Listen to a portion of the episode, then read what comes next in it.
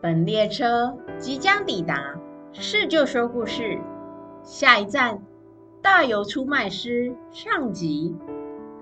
在苏医师所挑选的学生当中，有一个名叫大游的学生，他也是一名医师。虽然他是很有能力而且聪明绝顶的人，但是他在做每一件事情的时候都别有心机，不怀好意。他喜欢跟别人竞争，每一件事情都不想输给人家，尤其有一个最大的问题，就是有一个贪财的心，很爱钱。这一天Michelle有点心急如焚的来找大游。大游，我上次那堂课，因为当天病人动大刀结束的比较晚，我赶来的时候都要下课了，一大堆笔记都没有写到，你可以借我看一下当天上课的内容吗？不然考试我可能都不太会耶。那是你家的事，谁叫你要晚到？各人这呀，各人搭啦。你晚到就要自己承担后果。你这个人讲话怎么这样啊？我是为了病人动大刀才晚来的耶，又不是因为自己私人的事耽误的。你以为我去玩，我去约会吗？你这样自私的心态，我真搞不懂苏医师当时为什么要选你当他的学生啊。不选我选谁啊？我这么优秀，每一件事情苏医师只要交个开头，我就知道结尾了。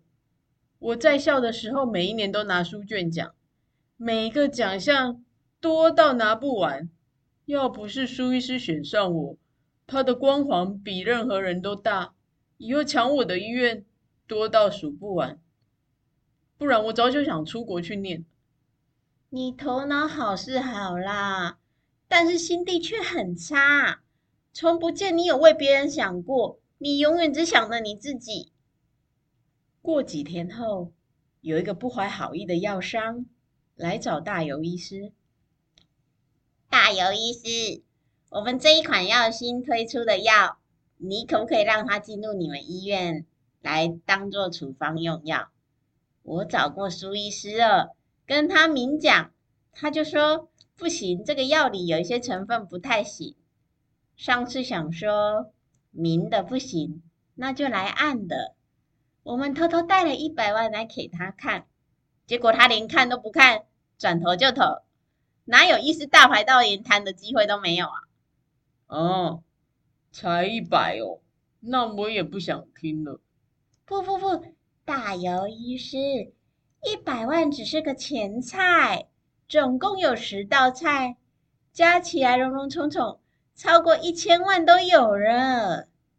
药商将装钱的箱子打开，整整100万现金，大游看了眼睛都亮了。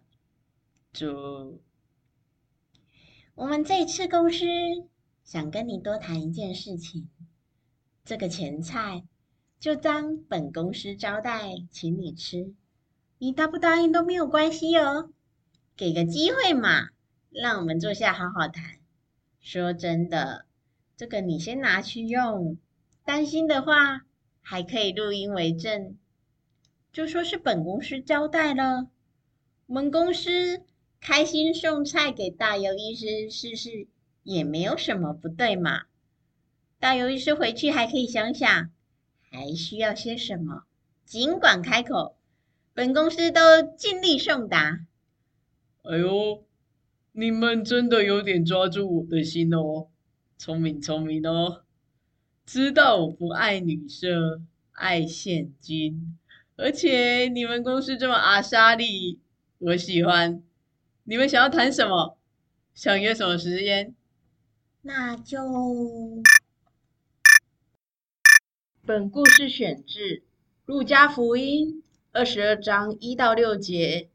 除酵节，又名逾越节近了，祭司长和文士想法子，怎么才能杀害耶稣，是因他们惧怕百姓。这时，撒旦入了那称为加略人犹大的心，他本是12门徒里的一个。他去和祭司长并守殿官商量，怎么可以把耶稣交给他们？他们欢喜，就约定给他银子，他应允了，就找机会要趁众人不在跟前的时候把耶稣交给他们。